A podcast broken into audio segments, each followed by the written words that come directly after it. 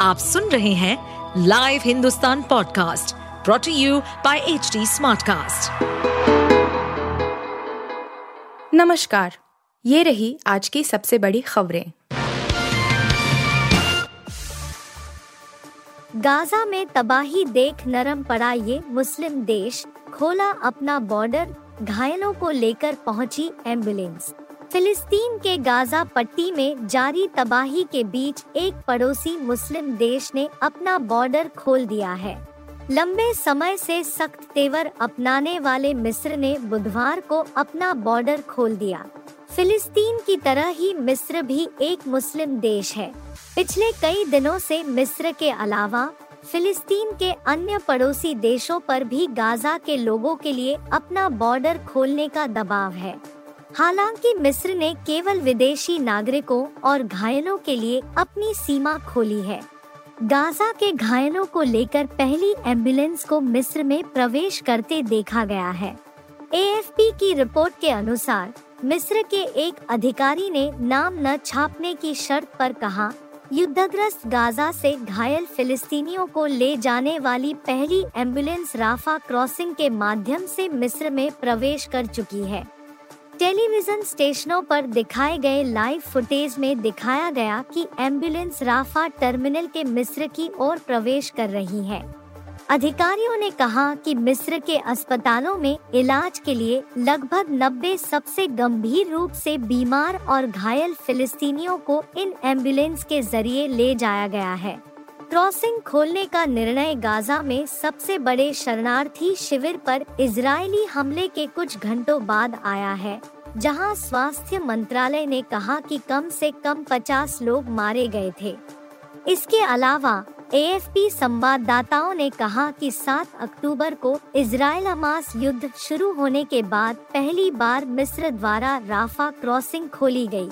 इसके बाद बड़ी संख्या में विदेशी पासपोर्ट धारकों ने बुधवार को युद्धग्रस्त गाजा छोड़ना शुरू कर दिया। रिपोर्ट के मुताबिक, दर्जनों विदेशी पासपोर्ट धारक बुधवार को राफा क्रॉसिंग के ज़रिए गाजा से मिस्र में प्रवेश करते नज़र आए। ऐसा प्रतीत होता है कि तीन सप्ताह से अधिक समय पहले इसराइल हमास युद्ध शुरू होने के बाद से विदेशी पासपोर्ट धारकों को इस क्षेत्र से बाहर जाने की अनुमति दी गई है। इससे पहले अत्यंत आवश्यक सहायता के 200 से अधिक ट्रक मिस्र से गाजा में प्रवेश कर चुके हैं। लेकिन किसी भी व्यक्ति को प्रभावित क्षेत्र से भागने की अनुमति नहीं दी गई है। लगभग 400 विदेशियों और दोहरी नागरिकता रखने वाले लोगों के बुधवार को सीमा पार करने की उम्मीद है। अखिलेश यादव ने सेट कर दी कांग्रेस। आरएलडी की लिमिट, बोले गठबंधन हुआ तो पैंसठ नहीं तो 80 सीटों पर लड़ेगी सपा। लोकसभा चुनाव से पहले एमपी विधानसभा चुनाव में सीटों को लेकर सपा और कांग्रेस में तकरार इंडिया गठबंधन में टूट की कगार तक पहुँच चुकी है। अखिलेश ने कांग्रेस को चेताया भी था कि जिस तरह का व्यवहार अब हो रहा है, उसी तरह का लोकसभा चुनाव में होगा। उनका इशारा यूपी में सीटों के बंटवारे को लेकर था। अब बुधवार को अखिलेश यादव ने बड़ा बयान दिया है। अखिलेश यादव ने कहा कि गठबंधन हुआ तो पैंसठ नहीं तो सभी 80 सीटों पर सपा लड़ेगी। इस बयान से अखिलेश ने साफ़ कर दिया है कि जयंत की रालोद और कांग्रेस को सपा 15 से ज़्यादा सीटें नहीं देने जा रही है। लोकसभा चुनाव की तैयारी को लेकर लखनऊ में समाजवादी पार्टी ने बुधवार को राज्य कार्यकारिणी की बैठक की। सपा ने कांग्रेस से मध्य प्रदेश विधानसभा चुनाव में छह सीटें मांगी थी। कांग्रेस ने देने का आश्वासन भी दिया। सपा और कांग्रेस के बीच कई बैठकें भी हुई। लेकिन पिछली बार सपा की जीती हुई सीट पर भी। कांग्रेस ने अपना प्रत्याशी उतार दिया। इसी के बाद दोनों दलों के बीच रार शुरू हो गई। सीटों को लेकर धमकाने तक की बयानबाजी होने लगी। सपा ने रायबरेली और अमेठी में भी प्रत्याशियों को उतारने की बातें कह दी। इसी के बाद कांग्रेस ने सपा पर दबाव बनाने के लिए यूपी में मायावती से गठबंधन की चर्चाओं को हवा दी।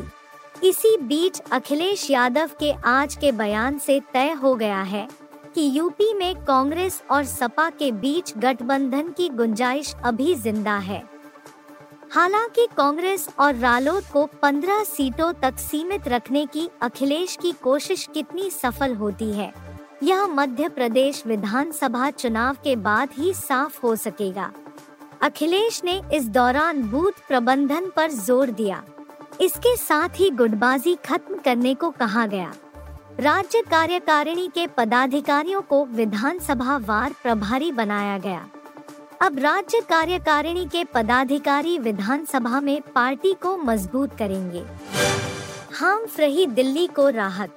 बढ़ते पोल्यूशन के बाद डीजल बसों की एंट्री बैन। अब किन वाहनों को अनुमति?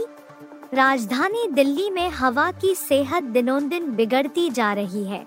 बढ़ते पोल्यूशन के चलते शहर हांफ रहा है। हवा की गुणवत्ता बीते पाँच दिनों से बहुत खराब है। पोल्यूशन से लोगों को सांस लेने में दिक्कत हो रही है। दिल्ली के पर्यावरण मंत्री गोपाल राय ने बताया कि गंभीर श्रेणी की वायु गुणवत्ता वाले क्षेत्रों में लगातार पाँच दिन तक निर्माण कार्य पर बैन लगाया जाएगा। साथ ही दिल्ली में एक नवंबर से डीजल बसों की एंट्री को बंद कर दिया गया है। दिल्ली के पर्यावरण मंत्री गोपाल राय ने बताया सीएक्यूएम के निर्देशों के अनुसार आज से दिल्ली में डीजल बसों का प्रवेश बंद कर दिया गया है। इसके लिए 18 टीमों का गठन किया गया है। राज्य सरकारों से मेरा अनुरोध है कि वे अपने डिपो से केवल सीएनजी, इलेक्ट्रिक या बीएस बसें चलाएँ। पोल्यूशन की मार के बाद डीजल वाहनों की एंट्री पर आज से पूरी तरह से बैन लगा दिया गया है। लेकिन दिल्ली में सीएनजी, इलेक्ट्रिक और बीएस वाहनों की एंट्री पर कोई बैन नहीं है।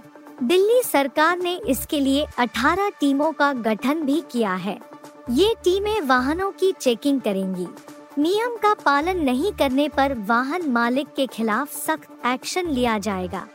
बता दें कि दिल्ली और इसके आसपास के शहरों में बुधवार को धुंध छाई रही और रात के दौरान तापमान में गिरावट और हवा नहीं चलने के कारण राजधानी की वायु गुणवत्ता बेहद खराब श्रेणी में पहुँच गई। शहर का वायु गुणवत्ता सूचकांक ए सुबह 10 बजे तीन सौ बहत्तर दर्ज किया गया, जो इस मौसम में अब तक का सबसे अधिक है 24 घंटे की अवधि का मंगलवार को औसत एक्यूआई तीन सोमवार को तीन रविवार को 325, शनिवार को 304 और शुक्रवार को 261 दर्ज किया गया था। इसराइल का राशन और तेल रोक दो। ईरान की मुस्लिम देशों से अपील अमेरिका बर्बाद हो के भी नारे। ईरान के टॉप लीडर अयातुल्लाह खामेनेई ने मुस्लिम देशों से अपील की है कि वे इसराइल को खाद्यान्न और तेल की आपूर्ति बंद कर दें। खामेनेई ने कहा कि मुस्लिम देशों को गाजा पट्टी पर इसराइल के हमलों के खिलाफ एकजुट हो जाना चाहिए उन्होंने कहा कि इसराइल को तत्काल बमबारी रोकनी होगी, वरना पूरे मध्य पूर्व में ही जंग का खतरा पैदा हो जाएगा खोमेनी ने तेहरान में एक कार्यक्रम में कहा, गाजा पट्टी पर बमबारी तुरंत रुक जानी चाहिए। ऐसा नहीं होता है। तो फिर इसराइल के लिए राशन और तेल की सप्लाई मुस्लिम देशों को रोक देनी चाहिए। इसराइल ने धमकी दी है कि वह हमास को पूरी तरह खत्म होने के बाद ही गाजा पर हमले रोकेगा। हमास ने इसराइल पर हमला बोला था। जिसमें 1400 से ज़्यादा यहूदी लोगों की मौत हो गई थी। इसके अलावा 250 को बंधक बना लिया गया था। वहीं फिलिस्तीन का कहना है कि इसराइल के हमलों में अब तक उसके दस हज़ार से ज़्यादा लोग मारे गए हैं। ईरान की ओर से कई बार इस मामले में धमकी दी जा चुकी है कि यदि गाजा पर हमले नहीं रुके तो फिर हम भी युद्ध में कूद जाएँगे। इस बीच यमन में सक्रिय शिया उग्रवादी संगठन हुथी ने भी इसराइल पर हमला बोला है। इस तरह इसराइल अब तक तीन मोर्चों पर घिर चुका है। एक तरफ़ वह गाजा में घुसकर हमास से जंग लड़ रहा है तो वहीं लेबनान से हिजबुल्लाह भी सक्रिय है। इस बीच यमन से हूथी के हमले ने तीसरा मोर्चा भी खोल दिया है।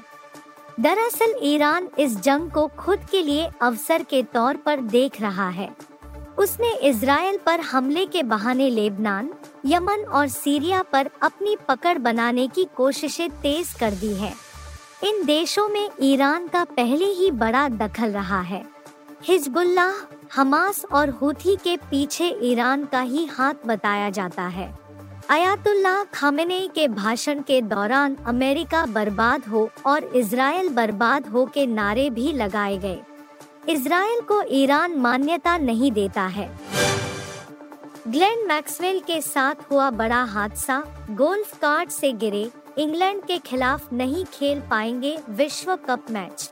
ऑस्ट्रेलिया के बल्लेबाज ग्लेन मैक्सवेल गोल्फ कार्ट से गिरकर चोटिल होने के कारण इंग्लैंड के खिलाफ 4 नवंबर को विश्व कप का लीग मैच नहीं खेल सकेंगे। Cricket dot com dot AU ने बताया कि मैक्सवेल गोल्फ कार्ड पर बैठे थे जब वह गिरे। वह ऑस्ट्रेलिया के स्पिन आक्रमण का दारोमदार एडम जाम्पा के साथ संभालते हैं। इसके अलावा मध्यक्रम के अहम बल्लेबाज भी हैं। जिन्होंने नीदरलैंड के खिलाफ दिल्ली में सिर्फ़ 40 गेंद में विश्व कप के इतिहास का सबसे तेज शतक बनाया था।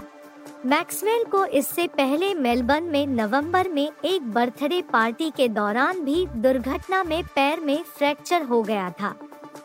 न्यूजीलैंड और इंग्लैंड के खिलाफ मैच के बीच एक सप्ताह का ब्रेक होने के कारण खिलाड़ी गोल्फ का मज़ा ले रहे थे।